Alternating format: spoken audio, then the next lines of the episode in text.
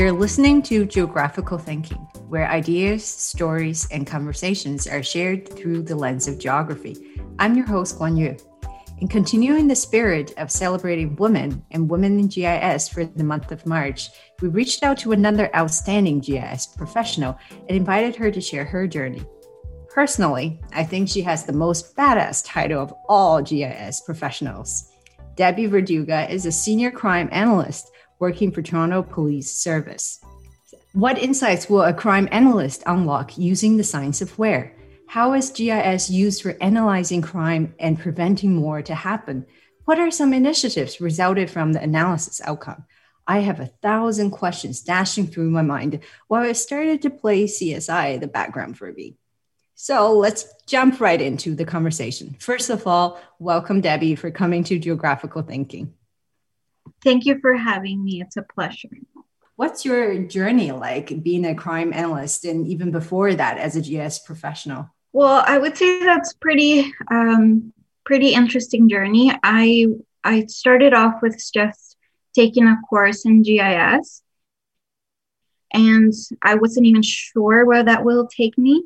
Um, I struggled because all of the concepts, everything was new to me, but I don't know why. I was just fascinated with um, the application of GIS in, in, sort of every field that you could possibly um, study. So when I first started my first GIS job, um, I started as a geographic consultant at Stats Canada over 10 years ago. And I was doing more of, you know, census geography, demographic analysis, that sort of thing. Um, and I always wondered because when you're entry level, um, you always wonder, well, what, what else can I do with this, and and how else can I apply this skill? And I was always very interested in retail um, GIS. So I did a little research, and you know, like a, a lot of companies do a lot of, of GIS analysis to uh, manage their store networks, and so um, I managed to uh, have an opportunity to work for the LCBO and do uh, location analysis for them. So I learned quite a lot in terms of retail analysis and sales and, and all GIS related. So that was pretty interesting. But then I got to a point where like, okay, what else can I do with this GIS skill set? Because I know that you can apply it in all sorts of different fields. Um, and I got the opportunity to, I thought the crime data was the most interesting of all. Um, and I got the opportunity at TPS to start off um, doing a, GIS as a crime analyst, and and I've been there ever since because it's it's it's such a, I guess there's so many factors to consider is just you can you can apply all sorts of different things. There's so many different types of crimes. We also do a lot of traffic analysis. So public safety is just fascinating. Um, and i know that the, the work um, that i've been doing with open data it's really it's now very um, public and it's creating a lot of value for people to have access to this information. So um, I'm I've I'm I've been with TPS for the last five years, and I'm still um, learning because there's so much to learn, mm-hmm. uh, and I'm just fascinated by the work that we're doing. I'm just internally take uh, tackling a lot of public safety issues. Um, it's it's been quite a journey, I would say. Mm-hmm. What's what do you find the most valuable skills, non-technical skills or non-GIS skills that you picked up um, as you grow in your career? Um, non-GIS skills, I would say, I would say a little bit of everything because you know, like your your curiosity will I, I like talking to other people and figuring out what is it that makes them successful. Um, and it could be it could vary it could be something as be, be, being very curious and asking a lot of questions and then so you learn from that um, you know a lot of the things that i did when i was doing the open data required um, something that was very out of my comfort zone uh, which is public speaking presentations and you know communicating with people outside of my network because it was required. And so having the ability to do what's uncomfortable was a skill that I had to learn um, in order to do a, more and just you know plunge my skill sets a little bit more because um, that's how I, I, I was able to get to where I am now. And I mean, I tried to continue that, just learning from other people what makes them successful, and and doing things that are way out of my comfort zone. And you know, I, I think that's that's probably what why I I was never bored. I, I was always looking for the next thing as well. So what else can I do with this this mm-hmm. skill set that I have or how can I diversify the skills that I have right now? Great. Well, be curious. I think that's a really great advice. And that's a repeating theme that as we talk to more people that we hear surfing up the what makes a great GIS professional and be curious is definitely high on the list. And by the way, you're a great public speaker. What do you do in an average working day? So, uh, a lot of uh, the work that I do is to support decision making. Um, mm-hmm. If there's a particular issue having uh, that we're dealing with at the time, uh, we provide the data, we provide our um, expertise in terms of either analytical or spatial perspective of what's happening in the area so that you know our members or um, command officers can make decisions and how to tackle those public safety matters. Mm-hmm. So you mentioned the open data portal, and that's one of the uh, key things that you've been working on? And uh, are most of the analytical tools that you mentioned live on this open data portal? So the open data portal was it it came out from the modernization of the service. So as a way of providing more information for public safety to the public, the open data was developed. And yes, absolutely, um, it has been become a, a tool that we help um, we utilize to deliver information to the public. And it has helped facilitate a lot of the things that we're working on with the community. So um, everything the same data that we're looking at uh, in terms of you know what's happening in those neighborhoods um, when we rolled it out we thought that it was one of the key things to provide was um, a package of tools. So the ability to download the data, the ability to visualize it in, in all sorts of different ways, both spatially, but also with some trend analysis as well. And one of the, the things that we, we worked on really hard was the timeliness of the data because you know once you obviously you can provide the future you can provide these mm-hmm. events mm-hmm. and what's going to happen it's it's hard to predict but at least we can provide um, so that the community is aware um, what's happening in their area. So uh, that that was essential.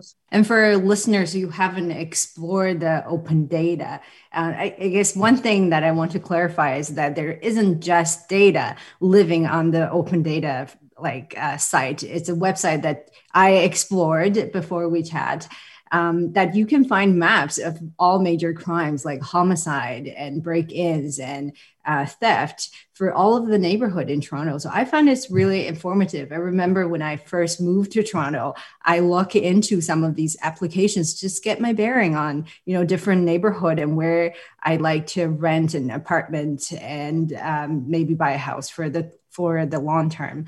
Um, so it's uh, the the portal itself is isn't only for like heavy data users and researchers and analyzing trends. There is an applicable side for any residents in the city.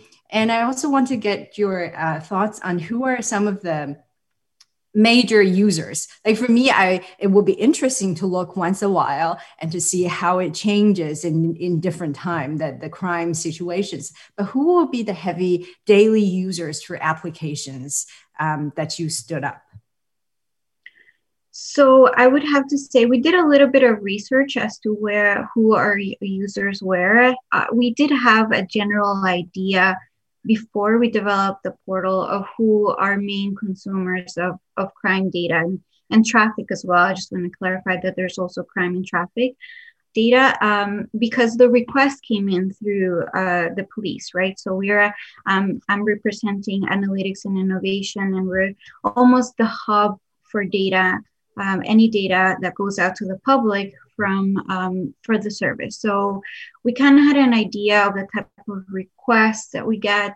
Um, a lot of media. So media will be um, anything that happens in the city. They will email the analytics and innovation inbox and just request stats on crimes and traffic. Uh, you know things that that people of Toronto are experiencing every day.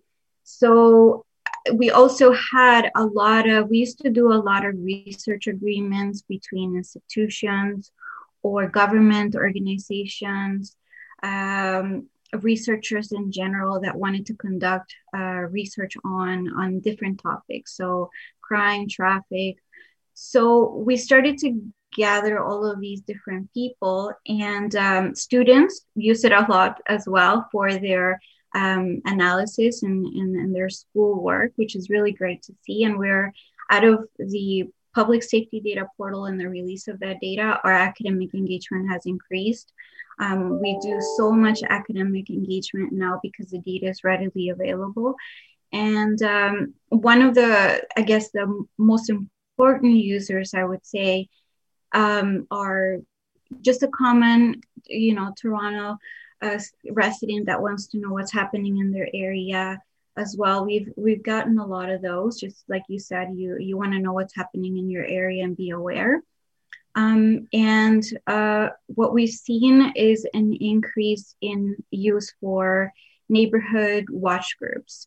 So these are people that will use it on a regular basis. And when we were developing the portal, we knew we had a couple of contacts and uh, they were very key um, stakeholders and we actually reached out to them and i remember being on the phone with them and, and saying you know tell me what what are some of the functionalities? What is some of the data that you need in, in terms of you know looking at the issues that are happening in their neighborhood? Because they would literally look at every event and and take screenshots of of the maps and and bring them over to their uh, town hall meetings and bring some issues to police. And i thought that was a great thing. So we wanted to tailor the public safety data portal to facilitate that so that now um, you know neighborhood community um, watch group could have the tools that they needed to bring these public safety issues forward to the police. So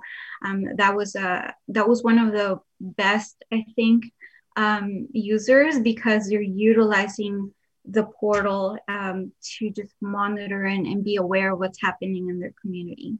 Yeah, that's a very empowering, like empowering tool for them to have um, timely and accurate access of information of not only what happened and also where it is. So that's great. You mentioned that um, the initiative, the open data initiatives, uh, has evolved a lot, like from a, a, small application to taking in more data and to grinding out data more timely. Um, what are some of the challenges, and and how did how did you or your group overcome it? Um, uh, access to the data, quality of the data are always a challenge. Um, the it's it's it's hard to find the the good the, that point where you're providing enough information for public aware you know for public and safety awareness um, but also the protection of private and sensitive information and and so finding that compromise is it was a challenge. So it took a, a lot of, of contacting the, the right stakeholders making sure that we were um, respecting all of the data you know everything that protects personal information that i think was was key. Um, and just letting people know that you know this is a this is a value it's going to be a value for the public.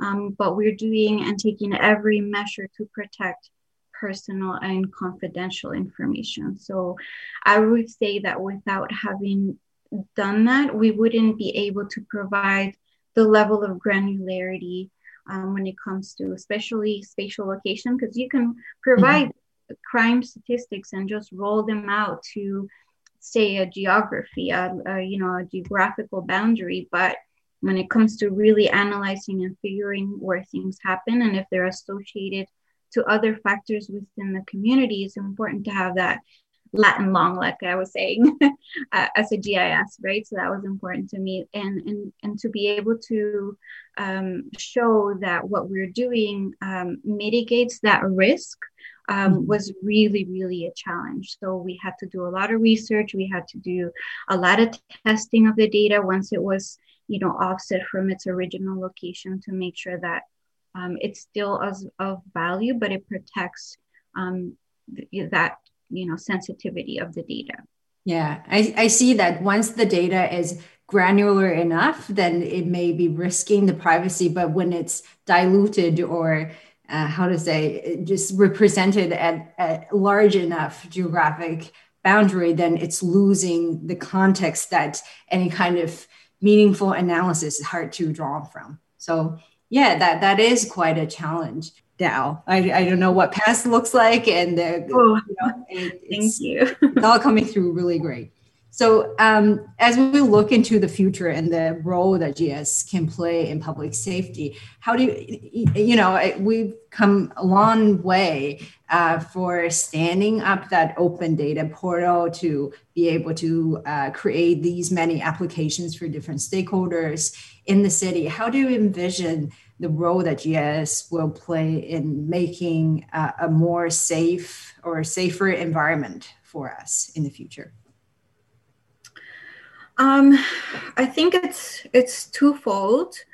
Um, when it comes to public safety, you want to deal with the things that are happening, um, but at the same time, you want to prevent them from happening. Mm-hmm. So, and I know that's probably it's it's probably a very complex complex issue to tackle, but I think for the for the time being, right now, we're living in in these times we're more connected than ever. Um, in terms of GIS, I think it plays a, an integral role in that because everyone is connected. Everyone has a mobile phone. So, a lot of the work that I envision for the future is putting that very important information in the fingertips of the people that are being affected by some of these issues. Um, mm-hmm. such as our community members, and as well as the officers that are trying to assist with these issues. So, um, you know our systems currently you would think that we're really really advanced but putting the information at your fingertips when you can grab your phone and, and know exactly what is happening um, sometimes can be a challenge. So overcoming those challenges i think um, is going to be key in in delivering a better public safety uh, service um, so I think that's the next step. And then, I mean, I would say preventing it altogether would be ideal, but that's that's a bigger issue to deal with. But if any, if there's anything that we can do right now to deliver timely information, especially on a mobile device, that's where I see us going. And I mean, key key key thing there it's a gis because it's all location based. So if i can look at my phone and see what's happening in my area and i could you know raise awareness or just be cautious of it then um, you know i've i've helped um, with public safety. That sounds great. Well thank you very much debbie for your time today and thanks for sharing your experience with us. Thank you so much for having me you just heard from Debbie Verduga, a senior crime analyst from Toronto Police Service. Debbie shared her journey to create and continually grow the public safety data portal and the critical role of GIS in accurate, timely, and transparent communication. If you'd like to explore the Open Data Portal and see what insight you can get out of the crime map applications, you can go to data.torontopolice.on.ca. This podcast is brought to you by Esri Canada, a technology company that empowers people and organizations by the science of where. Bye for now.